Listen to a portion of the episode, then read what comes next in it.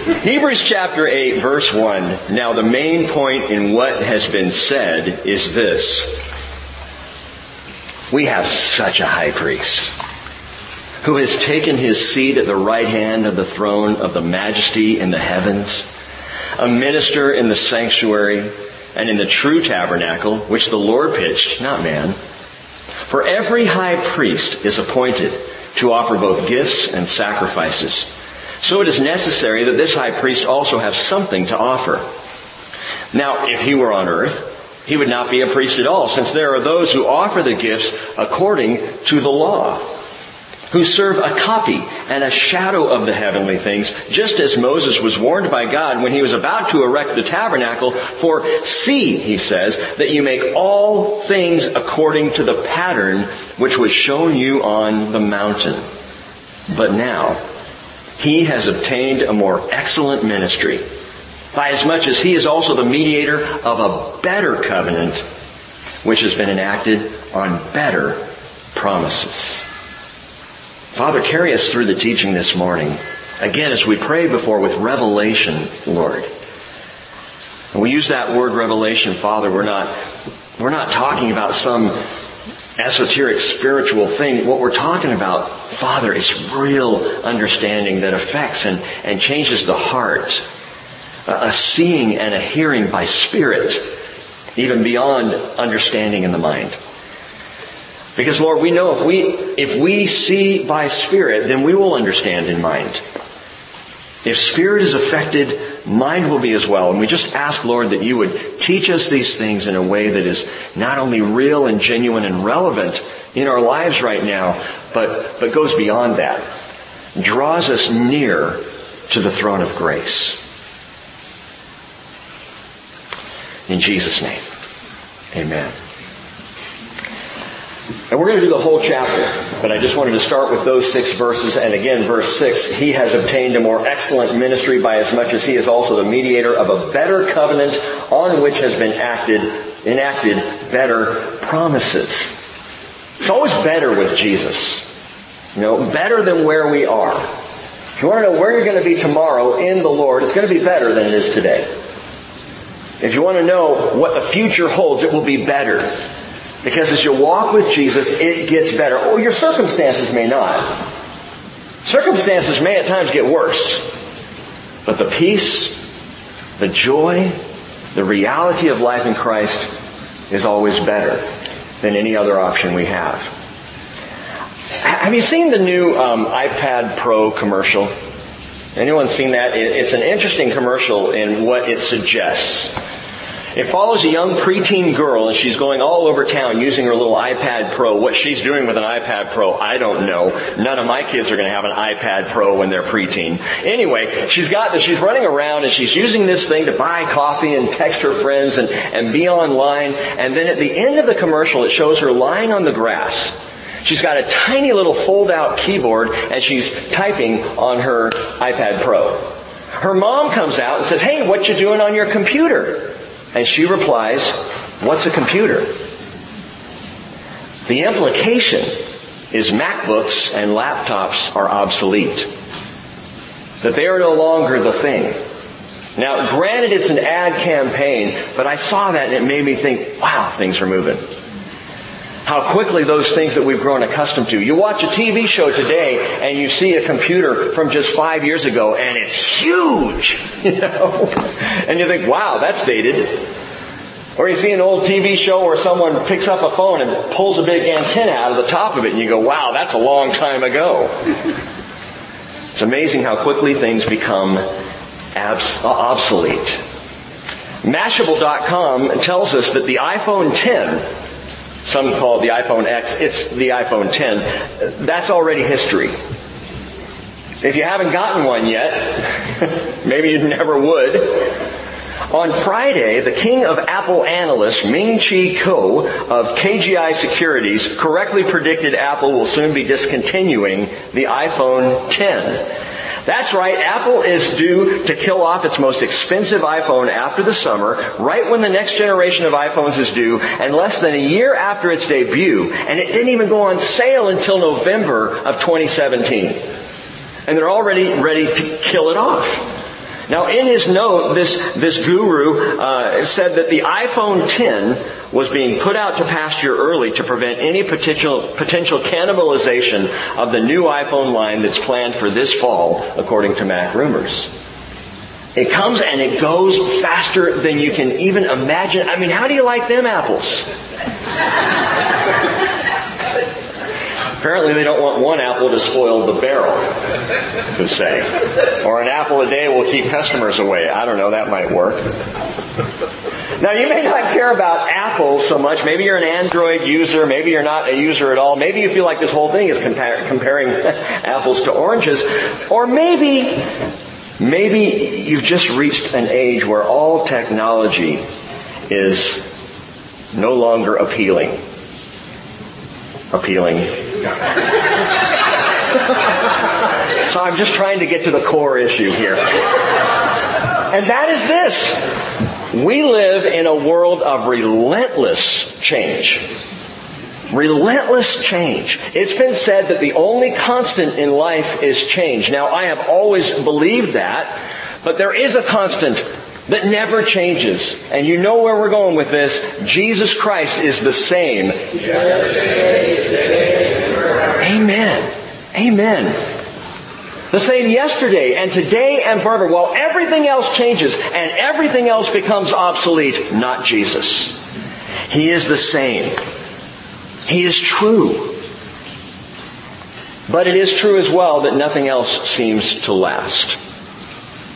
Keep that in mind as we go into chapter 8 here. Verse 1 tells us the main point in what, just, what has been said is this. Key in on that. This is the main point. It's taken him eight chapters to get there.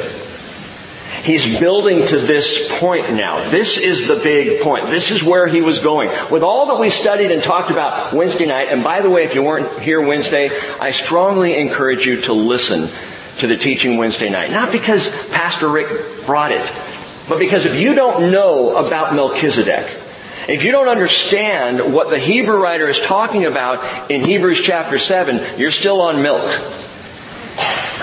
You're still on milk. And the antidote for milk drinking Christianity is to get a big, thick, juicy steak. Well, chapter 7 is that steak. So I encourage you to feed on it as we went through it. It is necessary, even for what we're going to talk about this morning. The main point in what has been said is this, we have such a high priest who has taken his seat at the right hand of the throne of the majesty in the heavens. Such a high priest. Jesus is such a high priest. And he's referred to 12 times that way in this sermon. Our high priest. 12 times. But here's what we've got to understand about the high priesthood of Jesus Christ. This is the value, the importance of chapter 7 leading into where we are in chapter 8. Jesus is not just the next generation of the Levitical priesthood. He is not the high priest 12S. Jesus is the original high priest. The original. I mean, he's not even from the right tribe to be an extension of the Levitical priesthood. He's not of Levi's genes, as we talked about Wednesday.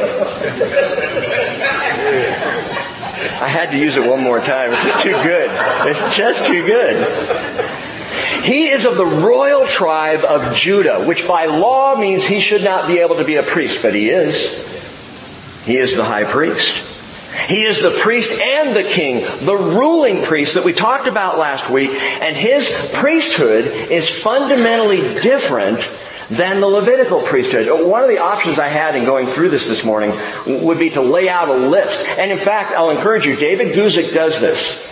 He has a list in his commentary, which you can find on blueletterbible.com, where he goes through and he compares the Levitical priesthood and the Melchizedekian priesthood of Jesus and talks about the differences between the two. And the differences are stark and they are vast. Here's the main thing. The Levitical priesthood, like the Jewish tabernacle itself, has become obsolete. It no longer functions. And it's not because there's been a new upgrade or a new trend. It's obsolete because it was only ever a copy and a shadow of the original. Jesus came first. Jesus' high priesthood is the original model. The Levitical priesthood borrows off of his and not the other way around. It's a complete paradigm shift in I think how many of us have thought or perhaps have been taught that Jesus is no next generation priest. He's the original and there is no other. None like him. Isaiah 43:11. I, even I am the Lord and there is no savior besides me. The old Levitical system of the priesthood of Israel was a shadowy copy of the original high priest Jesus Christ. He showed up before and after the Levites. And that's the fundamental principle of Hebrews chapter 7. He came before and he came after. He was high priest before and he is high priest after. How exactly does that work? John 8:56 Jesus said, "Your father Abraham rejoiced to see my day. He saw it. He saw it and was glad." Well, the Pharisees freaked out. When did eh, what? When did Abraham ever see you? You're not even 50 years old and you're telling us Abraham saw your day? How is that even possible? In the person of Melchizedek. Genesis 14. Where Abraham had, I believe, a face to face with Jesus Christ, the original high priest, king of peace, king of righteousness, priest of God most high. Psalm 110 tells us, the Lord has sworn and will not change his mind. You are a priest forever according to the order of Melchizedek. We now live at a time where the priesthood has changed hands, but again, not to a new version, which itself would become obsolete. And that's the thing about the old priesthood. Every new high priest was gonna fade and die. Say you like the high priest who came on the scene. Oh yeah, we really like Zadok. He's a good guy. Besides, we just like to say Zadok. And he's our favorite high priest, and he's been good to our kids, and he's a humble man, and wow, he just has such an amazing priesthood, and he dies. And some other guy comes along, and now you gotta get used to him. Not anymore. Because the original is on the scene. And he himself will never be obsolete.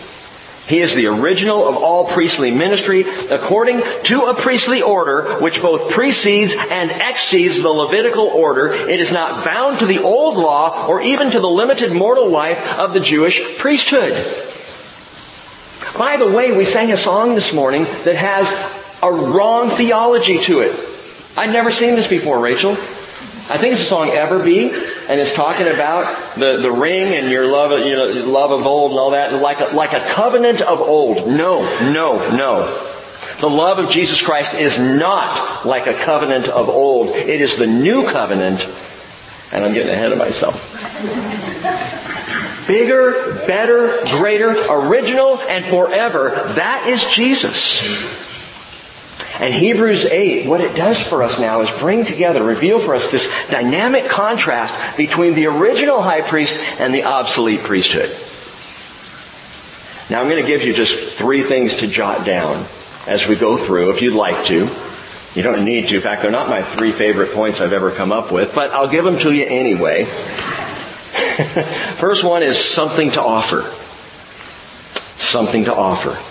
Verse 1 again, the main point in what has been said is this. We have such a high priest who has taken his seat at the right hand of the throne of the majesty in the heavens, a minister in the sanctuary in the true tabernacle, which the Lord pitched, not man. For every high priest is appointed to offer both gifts and sacrifices, so it is necessary that this high priest also have something to offer.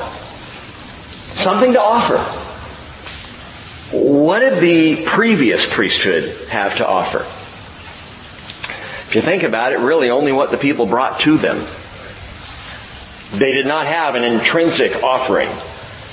They had to offer what was brought. And what was brought? Grain and wine, rams, lambs, bulls, goats, doves, pigeons. These were the offerings. These were the blood sacrifices day after day and it was never enough so they would continue week after week, still not enough so they would continue year after year and it was never ever enough. For centuries, How frustrating is that? It's like the to-do list that you never finish. It just continues on and on and on. Gotta keep doing it year after year. Anybody tired of Christmas? Okay, a few of you are willing to raise your hands. The rest of you are like Grinches.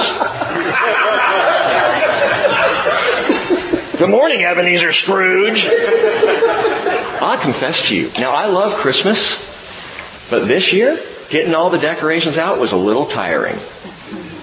It's getting to be a little much. And, and Cheryl and I have had the conversation. We're doing it for the kids. We're doing it for the kids, you know? I can imagine someday, a glorious day out in the future, when Cheryl and I will get out the Christmas tree and it will be that tall. We'll stick it on the dining room table, hang an ornament and go, hallelujah. year after year after year. Go to my in-laws house. Go, go to their side of the house and, and see how they decorate for Christmas. It's one table. And I used to think, there are a couple of Scrooges over there. Bill and Sharon Scrooge. This year, I went over there, I saw that glorious little table, and I just went, can I hang out here for a while?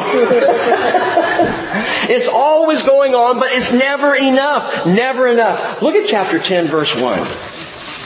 For the law, since it has only a shadow of the good things to come and not the very form of things, can never, by the same sacrifices which they offer continually year after year, make perfect those who draw near.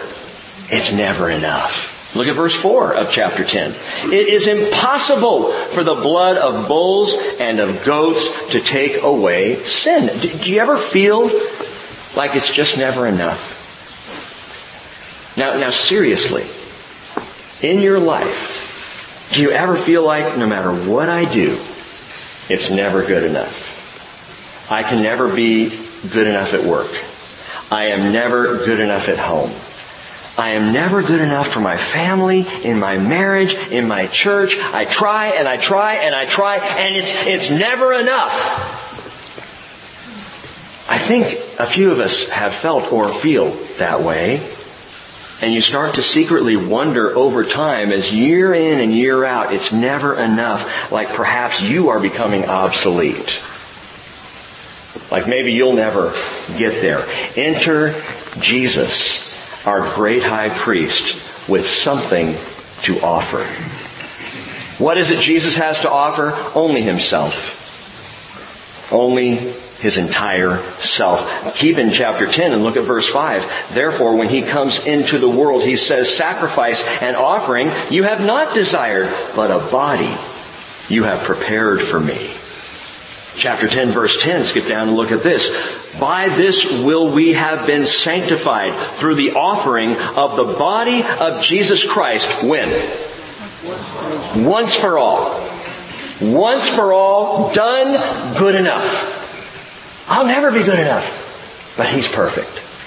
And what He has to offer, that something to offer, please get this. It crushes once and for all the lie behind low or no self-esteem. What is that lie? That my value is found within. That my value is found in the work of my hands or my accomplishments. That's what makes me who I am.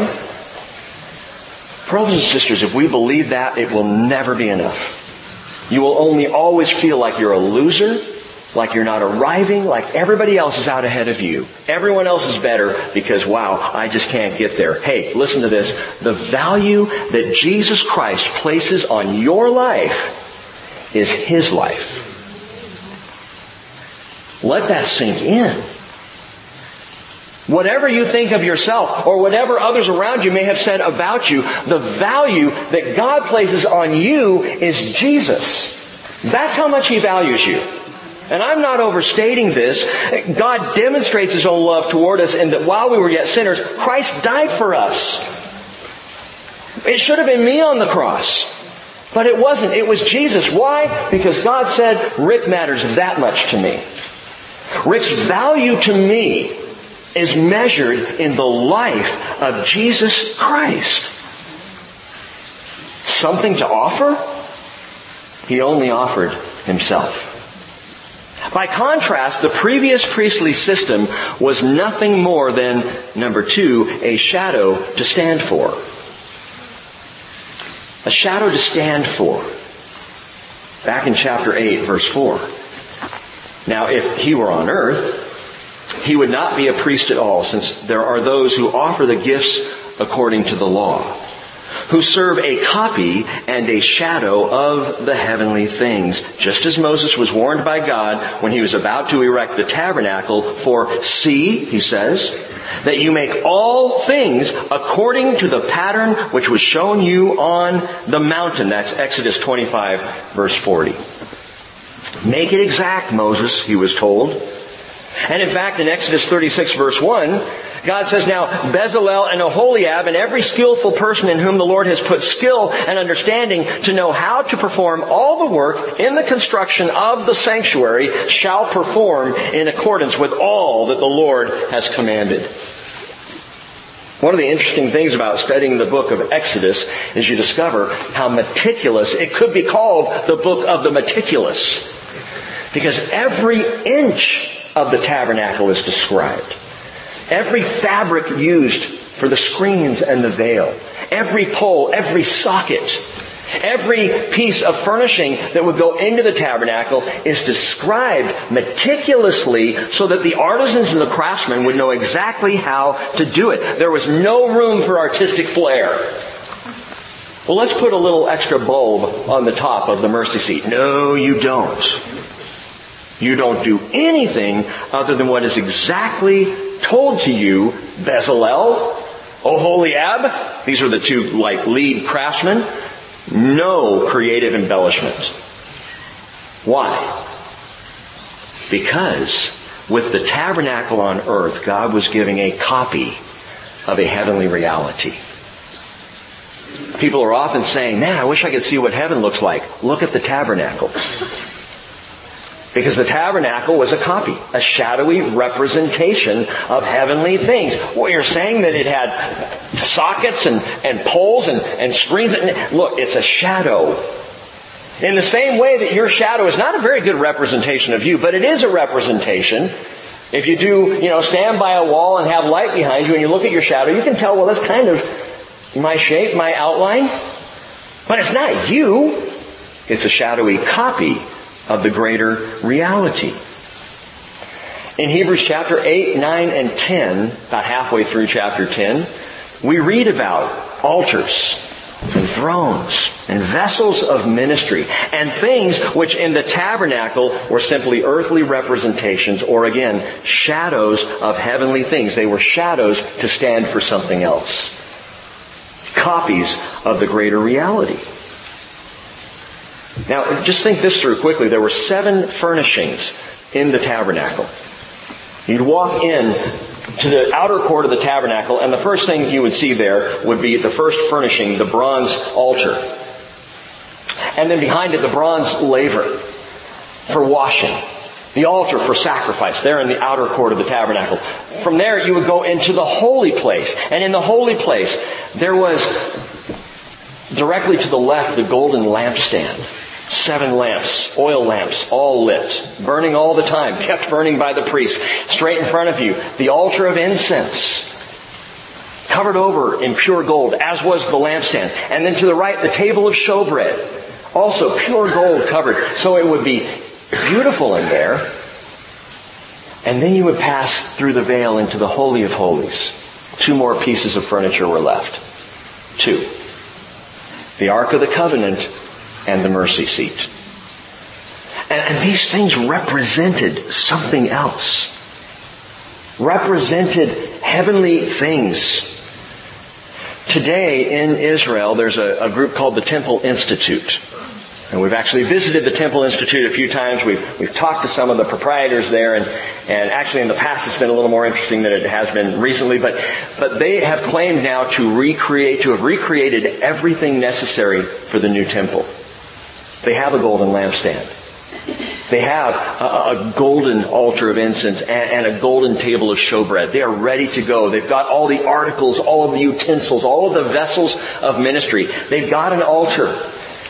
A bronze altar. They have a bronze laver. All of it's ready to go, good to go. And people see these things. And when we go on our Israel tours and, and we see these different representations and mock-ups and preparations for the next temple, people look at that like I have in the past and gone, ooh, ah, wow, cool.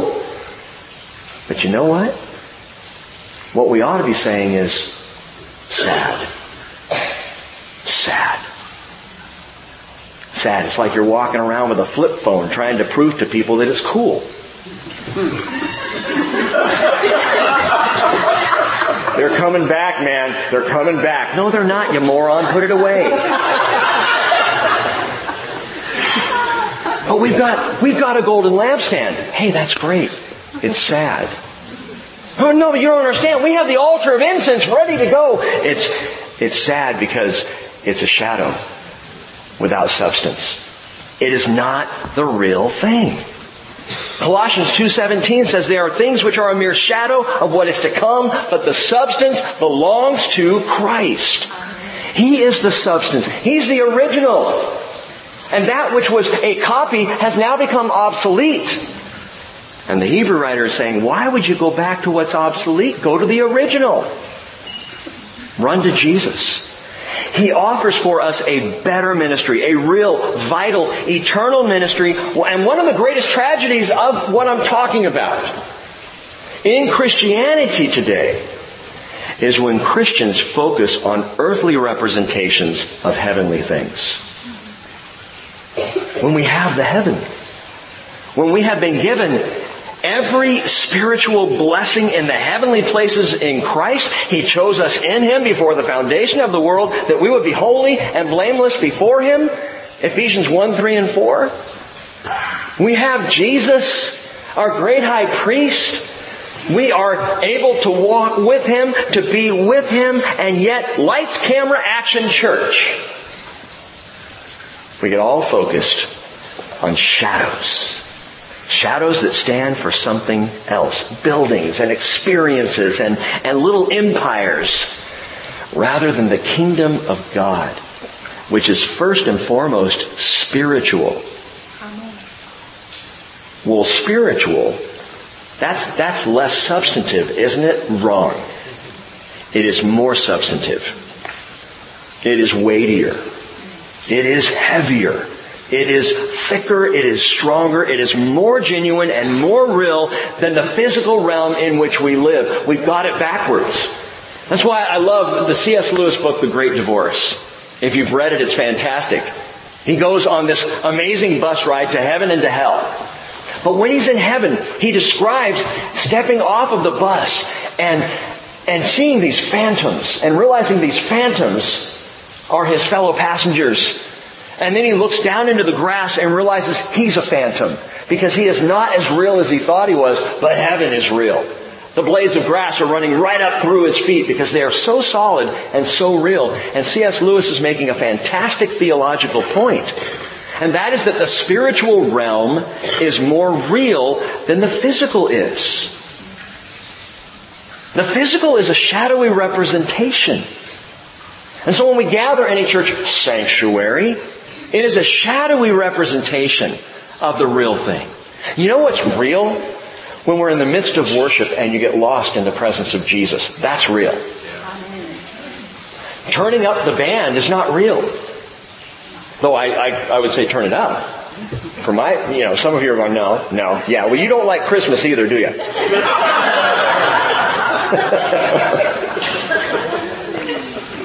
These are window dressings. And, it, by the way, it goes either way. Turn it up. It's a window dressing. Turn it down. It's window dressing. Play more hymns. Window dressing. Play more current stuff. Window dressing. It, that, that's not the real stuff. What is real is first and foremost our high priest Jesus Christ. What is real is second to that our relationship with Him. Our prayers are real. Our worship is real. Our response to Him, that's real. These are heavenly realities. Don't get sidetracked by the shadows and the copies. Bigger buildings and more programs and, and more events and, and things which give us a buzz. Man, that is a shadow. And in verse 6 he says, but now he has obtained a more excellent ministry. By as much as he is also the mediator of a better covenant, which has been enacted on better promises. A more excellent ministry. You could say it's awesomer. I was at Taekwondo the other night and, and uh, the, the, the instructor, it was really funny, she said, I want you guys all to be awesomer. And one of the kids goes, don't you mean more awesome? she goes, I'm going to stick with awesomer. he has a more awesome, a awesomer ministry. But what is it that makes Jesus' ministry so much more excellent? Look at verse 1 again. Now the main point in what has been said is this. We have such a high priest who has, note this, who has taken his seat at the right hand of the throne of the majesty in heaven. What makes his ministry more excellent? There are two huge implications here. Implication number one is that in the Bible, the right hand where Jesus has taken his seat is not uh, lesser. It is the place of power and authority. It describes in the Jewish mindset power and authority. He is at the right hand. He's the one. Psalm 110 again says, the Lord says to my Lord, sit at my right hand until I make your enemies a footstool for your feet. And a Jewish person reading that back when David wrote Psalm 110 would say, sit at my right hand. Oh, so Messiah has power and all the authority of God himself. Exactly. Matthew 26 verse 62 tells us that the high priest stood up and said to him, do you not answer? What is it that these men are testifying against you? But Jesus kept silent. And the high priest said to him, I adjure you by the living God that you tell us whether you are the Christ, the Son of God. And Jesus said to him, you have said it. Nevertheless, I tell you, hereafter you will see the Son of Man sitting at the right hand of the power and coming on the clouds of heaven. And when the high priest and the Sanhedrin, the ruling council heard that, they lost it. Because they heard the right hand. And they recognized that Jesus was equating himself with God. We have such a high priest. God made flesh. God among us. God who has the power and the authority in Jesus Christ. But we also have this high priest who has taken his seat. And I can't overstate this. Because along with that place of power and authority, that's the first implication. The second one is, is that he took his seat. You know, among all the furnishings of the tabernacle, there was only one seat. I've said in the past there was no chair. No, there was the mercy seat. But no high priest would dare take his seat on the mercy seat. Can you even imagine some knucklehead doing that? He wouldn't even, he wouldn't even make it seated. He would be just positioning himself to sit down and psh, ashes. I mean, that's how fast it would happen. He would be done. You don't sit on the mercy seat. That's where God meets with us. For the high priest once a year, even to enter the Holy of Holies, even to approach the mercy seat was done with great fear and trepidation as he came to sprinkle the blood on the Day of Atonement and then back out of there quickly rope tied around his ankle. You know why. So if he died, they could pull the body out. I mean, how encouraging is that? How would you like to know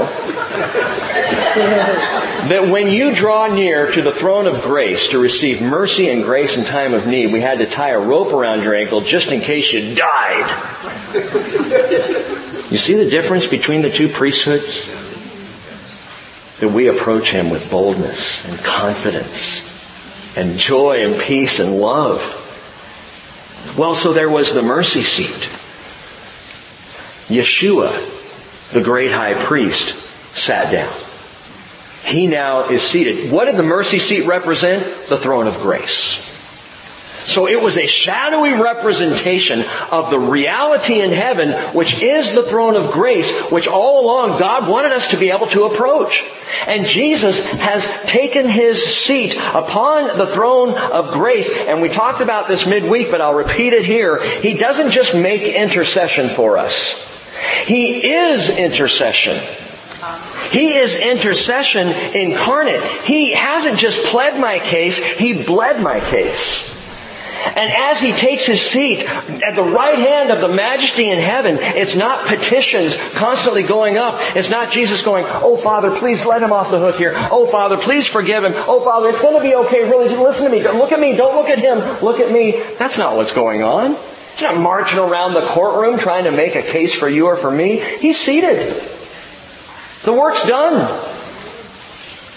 And all of the representation of the forgiveness and the redemption of our sin is on Him. It's pierced hands and feet, not petitions. He is the intercession. And 2,000 years ago, the defense rested when he cried from the cross, to Tetelestai, it is finished. And now, get this, his presence is my defense. His presence is my defense. Look over in chapter 9, verse 24, and I'm jumping around a bit because 8, 9, and 10 are really one major section of the sermon. We have to take some time to get through it all. But verse 24 of chapter 9, he says, Christ did not enter a holy place made with hands, a mere copy of the true one, but into heaven itself, now to appear in the presence of God for us. That's huge. Why would anyone cling to a shadow when we have that? Why would I pray to an icon? Why would I ever bow down and kiss the feet of a statue? People do it all the time. But it's a, it's a, it's a, it's a statue of Jesus. No, it's not. Do you know what he looked like? Did the artist? It's a statue. I've told you before when we were in the Philippines, going to the Catholic church there in Cebu, large, ornate, beautiful church with icons and statues and images everywhere, and you come up and you look at the, the statue to Mary, and she doesn't have any toes. She's toeless. She's a toeless wonder. Why? Because her toes have been kissed off. I'm not kidding. They have ropes now in front of Mary because they don't want to lose her. shadows. Shadows. Copies at best. And, and, even our copies are incorrect. Even our copies are not copies of realities. Why would we choose that? Well, I don't do that. I'm not kissing no statue, Pastor. Okay. Are you involved in any external ritual that you think is saving you? Or vague belief system or cardboard cutout or virtual religion? He's the original. He is the original. He came with something to offer rather than a shadow to stand for something that he had to offer. It's, it's him. And he hasn't enacted, number three, a superior covenant forevermore. A superior covenant. Chapter 8 verse 7. For if that first covenant had been faultless, there would have been no occasion sought for a second. For finding fault with them, he says, Behold, days are coming, says the Lord, when I will effect a new covenant with the house of Israel and with the house of Judah. Note that. Not like the covenant which I made with their fathers, that would be the old covenant, on the day when I took them by the hand to lead them out of the land of Egypt, for they did not continue in my covenant, and I did not care for them, says the Lord. That translation is a little weird sounding to you. Just hang with me. What the author, the, the, the writer here is doing, he's quoting Jeremiah 31 verses 31 through 34. You might note that. It's a prophecy of Jeremiah. The quote is almost exact there in verses 8 and 9, with one little exception, and I'll show you that in just a minute. But here he busts open the reality of the new covenant. The new covenant. A better covenant for a better ministry based on the original high priest. The word covenant there is diatheke, and it means two things, really. A covenant, the way it's listed, the Greek word, it could be an agreement between two parties. A covenant agreement. We see that. I could have gone into this, I'm not going to, but in the covenant, Genesis 15 between God and Abraham, where they divide the, the pieces of the animal, and normally you would walk through that together. Well, then God walks through it by himself. Abraham doesn't. He just wakes up after it's all said and done, which tells us that's a one-sided covenant.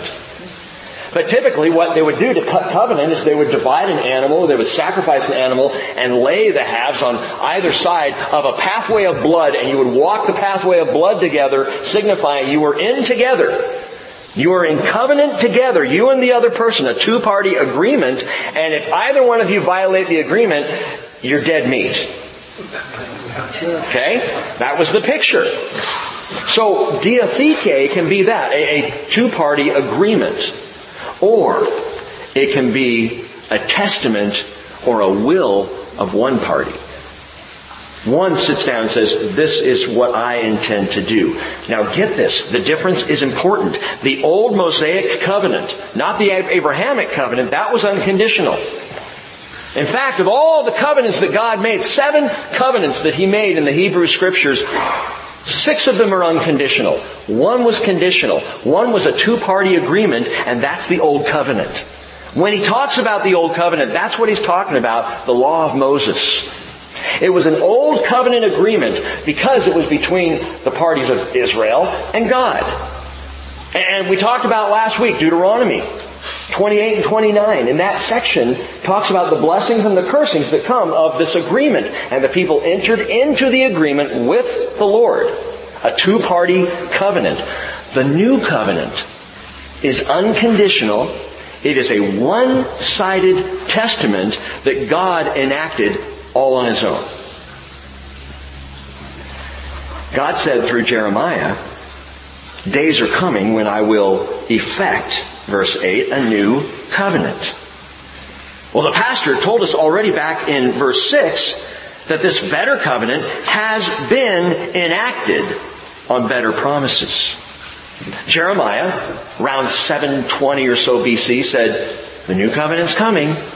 And now the writer says it has been enacted. It's underway. It's already written in. Okay, so when was that? When was the new covenant literally enacted? In a ceremony that is at the very heart of the Jewish experience. It's called Passover. Oh, not the original Passover. The last one on that dark night, Luke 22, 19, when he had taken bread and giving thanks, he broke it and gave it to them saying, this is my body which is given to you. Do this in remembrance of me. And in the same way, the cup after they had eaten saying, this cup which is poured out for you is the new covenant in my blood. First time the phrase new covenant was used, right there, was used by Jesus at the Last Supper. This is the new covenant. He passed it around. They had to wrap their brains around this. new covenant what does that mean? What is he signifying here? Now, Luke 22, Paul repeats this in 1 Corinthians 11 verses 24 through 26. Repeats the exact same thing. And in verse 26, listen, he says, as often as you eat this bread and drink the cup, you proclaim the Lord's death until he comes. Why? Because you see, the new covenant required a death.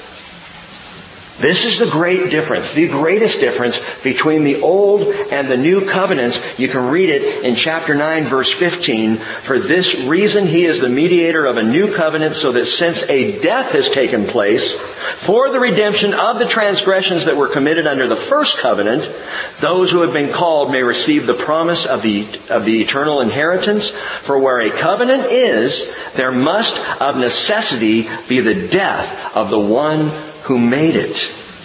A covenant is valid only when men are dead, for it is never enforced while the one who made it lives. Therefore, even the first covenant was not inaugurated without blood. We'll read more about that on Wednesday night. Here's the big difference. The old covenant was an agreement between parties. The new covenant is a will. It's the will of God, you might say. The will of God as in the last will and testament of Jesus Christ. I have a will. I have a will and mark my words, my kids are not going to get a red cent until I die. Even then, it all goes to my wife Cheryl. And besides, I plan to live long enough to be a burden to my children. Here's the thing. A last will and testament requires a death. The old covenant was simply an agreement because there was no death. The death of animals was not enough to signify the covenant. It has to be enacted based on the death of the one who makes it, and that's the new covenant. And the one who made it, made it on the night before he died. Think about the presence of mind of Jesus Christ to know that he had to enact the new covenant and then die to seal it. Which is what took place. Ceremonially, he enacted the new covenant on the night of his betrayal. Officially, as his blood poured out, it went into effect. It's a marvelous truth. But wait, wait. Who are the original and uh, intended recipients of this one-sided unconditional will and testament? Who's it for? Look at verse 8 again. For finding fault with them, he says, Behold, days are coming, says the Lord, when I will effect a new covenant with the house of Israel and with the house of Judah. Now Jeremiah is being quoted here. And, and when he wrote the prophecy, even when he was writing this very prophecy that I'm going to make this new covenant with the house of Israel and the house of Judah, guess what? The house of Israel was already gone. 722. BC, Assyria destroyed the northern kingdom of Israel. The house of Israel was no more, and Jeremiah sits down and writes out this prophecy, I'm going to bring a new covenant for the house of Israel. what house of Israel? It's destroyed. And by the way, the house of Judah was not far behind. The bad boys of Babylon were barking on the border of Jerusalem. Did you practice that, Rick? Well, only once or twice. Ready to take down the house of Judah. And that is when God said, oh, and by the way, I'm bringing a new covenant for y'all. You're destroyed, you're about to be destroyed, but I got something in the works. I got something good ahead. Man, the, the, people in the house of Judah, they thought the temple would save them. The problem is the temple was a shadow. It couldn't save them. It wasn't the real thing. It was a representation, a copy. And as the pastor, by the way, quotes this ancient prophecy, get this, understand this, he nowhere declares that the houses of Israel and Judah would be replaced by the church. We've been over this many times through the years that the church does not replace Israel. That is heresy. That is not what scripture teaches. The promise made in the Hebrew scriptures through the prophet Jeremiah was, I am making a new covenant with the house of Israel and the house of Judah. And then repeated by the Hebrew pastor. This bothered me as a kid. Because I kind of bought into the idea of replacement theology. I just kind of assumed that was the thing. The Jews were obsolete. I didn't understand what the scriptures really said. But I would read Hebrews. I remember reading Hebrews and saying, wait a minute. He says I'm going to do this new covenant. He doesn't say for the church. He says for the house of Israel and the house of Judah. And I would ask the question in Sunday school, well, who's this for? And they'd look at me and say, oh, you're such a problem. And I'd say, I know, but who's this for? and they would say, well, the house of Israel and the house of Judah is the church. Wrong! Wrong answer! No! Let me be as clear and succinct as I can. The house of Israel is the house of Israel. The house of Judah is the house of Judah. Well, what about us? See, that's our first question. We're so selfish. What about us? Hey, you've been grafted in by faith in Jesus Christ. Don't get ahead of me here. We're going there. You're part of the deal, as it were. But listen, I am not ashamed of the gospel, Paul writes. For it is the power of God for salvation to everyone who believes, to the Jew first, and also to the Greek. And we could actually add in, because the Bible does, and then again to the Jew. which is what sometimes Christians miss. You see, you gotta go beyond Romans chapter 1 and get all the way to chapter 11, where in verse 25 it says, I do not want you, brethren, to be uninformed of this mystery, so you will not be wise in your own estimation, that a partial hardening has happened to Israel until the fullness of the Gentiles has come in, and so all Israel will be saved.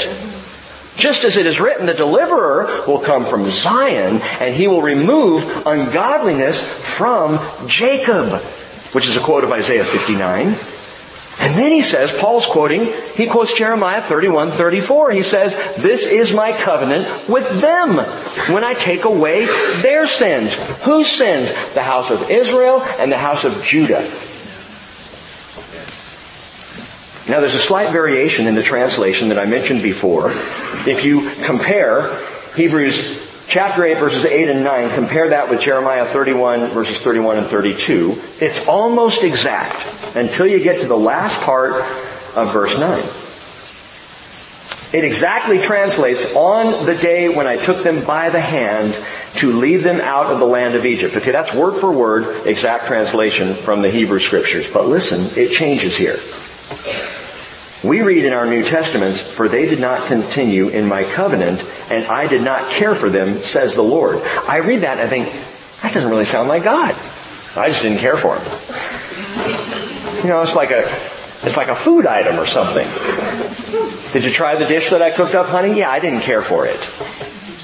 God didn't, no, help me understand this. So we go back to the original Hebrew, which you would read in Jeremiah 31 verse 32, and it reads, they did not continue in my covenant which they broke, although I was a husband to them. Wow. Although I was a husband to them. Why the difference? It's fair to ask those questions, by the way. When you read a, a, a, quote in the New Testament from the Old and it's slightly different, ask why. Question that. Seek to understand because there's a reason for it. The technical reason is, is simple on this. Technically in Hebrews chapter 8 verse 9, the pastor is quoting from the Septuagint, which you all know by now, hopefully, is the Greek translation of the Hebrew scriptures. So it's Hebrew to Greek, now to English. So we're a couple of translations down the line, and that's why you see these slight differences sometimes. Most of that Septuagint version was what was used in the first century. So you get quotes that's coming right out of the Septuagint. But if you read Jeremiah 31 and 32, that's from what's called the Masoretic text. I'm not going to get into what, but that's original Hebrew is the idea there. So there will be slight variations, and you can just say, oh, okay, so there's the technical difference. No big deal. It doesn't really change the heart of God here. But I want to take it one step further and ask the question, Lord, you're perfect. Why did you allow the use of the Septuagint for the New Testament? which is slightly different than the original Hebrew scriptures in the Old Testament. Why would you do that, Lord? It doesn't take a rocket scientist to realize God is using both languages to get His word across. To explain something to us. What is that here? God was a husband to Israel, but could no longer care for them because they broke the covenant of marriage. Do you understand? He wanted to care for them. He was a husband to them, saying, come and, and, and just, just keep my covenant. Be in this marital relationship with me. And they violated it. They went a whoring after the other gods of the other nations. They destroyed the marriage covenant, and because of that, he could no longer care for them. It's not that he didn't care for them. You know, we, we read this in the English, I didn't care for them. No, he couldn't care for them because they broke the marriage covenant and they were no longer a wife to him as their husband. Let me put it a little more succinctly. How can a husband properly care for a wife who rejects the marriage? How do you do that? You can try, but if she's walked away, how do you do it? So what did God do in response? To his wife Israel, who left him, did he serve them papers? Boot them out? Reject them? Forever? No. Before all this broke apart, he said, I'm going to effect a new covenant. I'm going to offer you something so much better than this. Better why?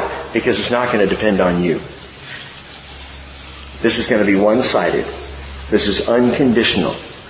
The old covenant was a marriage covenant that was violated by Israel so God could not care for them properly. The new covenant is a last will and testament consummated at the cross. And thereby the blood of Jesus, we now are saved. Now you could say, but, but Israel did reject him as a nation, right? Yes. Yes. But the new covenant is for the house of Israel and the house of Judah. And the day is coming. I love that phrase. Behold, Jeremiah says, verse 8, days are coming. Isn't Israel out of the picture? Hey, day ain't over yet. Days are coming when this will be affected and when God will fulfill the covenant to Israel and the Jewish people. In verse 10, he describes it beautifully, for this is the covenant that I will make with the house of Israel after those days, says the Lord. I will put my laws into their minds. I'll write them on their hearts, and I will be their God, and they shall be my people. Now, stay with me a little longer here. These Hebrew Christians, recipients of this teaching letter, were an early fulfillment in the first century of this promise. That God was now in a new relationship with the house of Israel. That's what, that's what the Hebrew pastor is saying to his Jewish Christian buddies. He's saying, listen, we haven't, we are in the new covenant. This is you. This is me. And for all the old covenant of our forefathers and the previous priesthood, it's all obsolete. This is new. This is what God said He was going to do for us. But that fulfillment continues to be enacted today among Gentiles as well. Why? Because, because listen, it's not based on Jewish agreement. It is based on God's will. It is for the Jewish people to receive and to respond and to have the grace of God and to enter into this new covenant by the blood of Jesus. But it was God's will. It was His decision. So that now every single time a person, any person, Jew, Gentile, slave, free, male, female, every time a person receives Jesus Christ as Lord by faith, the new covenant is enacted in their life. It's really not a new covenant to you and to me because we weren't part of the old one. Right? But we enter into this better covenant. And the final fulfillment of this better promise will be seen again as we come back around in the houses of Israel and Judah. After those days. Note that. He says that in verse 10. After those days, says the Lord. After what days? Jesus called it the times of the Gentiles. The gospel was first and foremost to Israel. And some of Israel received that. Some of the Jewish people early on, especially the church was primarily Jewish in the first century. But then it was rejected and the times of the Gentiles really took over and for the last couple thousand years, Gentiles have been being saved. Jews have too, by the way. But at the end of the times of the Gentiles, we come back around and Israel will once again realize their God and their Savior. And all Israel will be saved by faith in Jesus Christ. Read Romans 11 for more clarification on that. But right now, right now, the new covenant, oh, I love this. It is a heart and soul promise. Heart and soul. I'll put my laws into their minds. That's the soul. I will write them on their hearts. What does that mean? It means that this, this covenantal promise, this, this new relationship God has offered is understood in the mind, in the soul. We, we get it. But it is experienced in the heart. And there is a vast difference between understanding and experience. I understood when I first met my wife that we might be able to be in a relationship together. I understood what marriage was a, a, picture of. I had knowledge of a uh, husband and wife. You go through the ceremony and then you're together the rest of your life. I got that. I understood it. I had no idea the experience of it until I entered into it. Until it became not a, a head issue, but a heart issue. Brothers and sisters, too many Christians are living in the soul. Too many Christians get it, understand it. It's a head issue. It makes sense. I want that. Even, even claim the promises and I believe are saved. But are not understanding it at experiential level, not getting the revelation because it's not translating. I, I'm gonna, I'm gonna write my, my laws, I'm gonna put them into their minds so they'll get them, they'll understand, and I'm gonna write them on their hearts. Man, that is something that is internal and it's experiential and it's personal and it's intimate and it's real. It's not a shadow. It's not a copy. It's a relationship with Jesus Christ that is as real as any relationship you can imagine. I would say more real because he had something to offer himself. And it's not a, a, shadow to stand for something else. It's a superior covenant forevermore. Verse 11, they shall not teach everyone, his fellow citizens, and everyone, his brother, saying, Know the Lord, for all will know me. From the least, or the, the smallest, to the greatest of them, for I will be merciful to their iniquities and I will remember their sins no more. And when he said a new covenant, he's made the first obsolete. But whatever is obsolete and growing old is ready to disappear. Here's what he's getting at. Don't go back to the obsolete.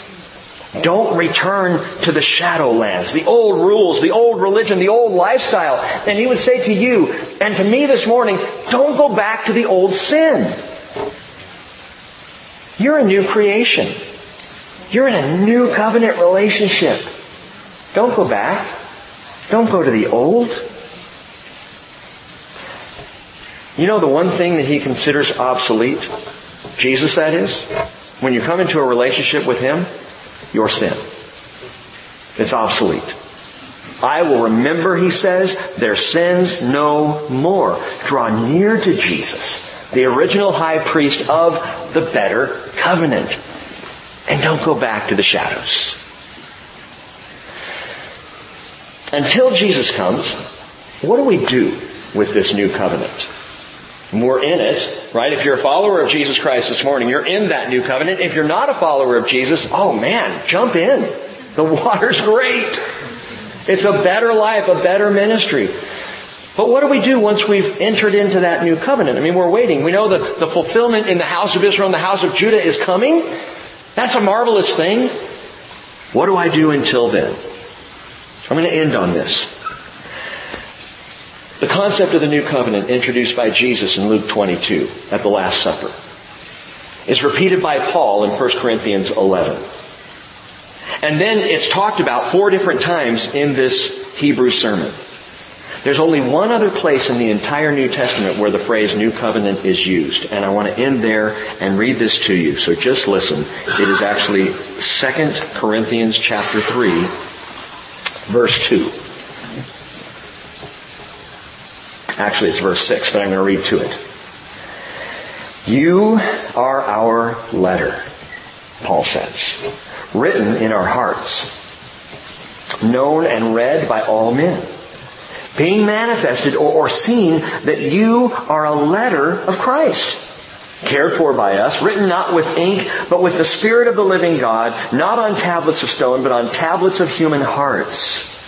Such confidence we have through Christ toward God. Not that we are adequate in ourselves to consider anything as coming from ourselves, but our adequacy is from God. And then he says, listen, who also made us adequate as servants of a new covenant.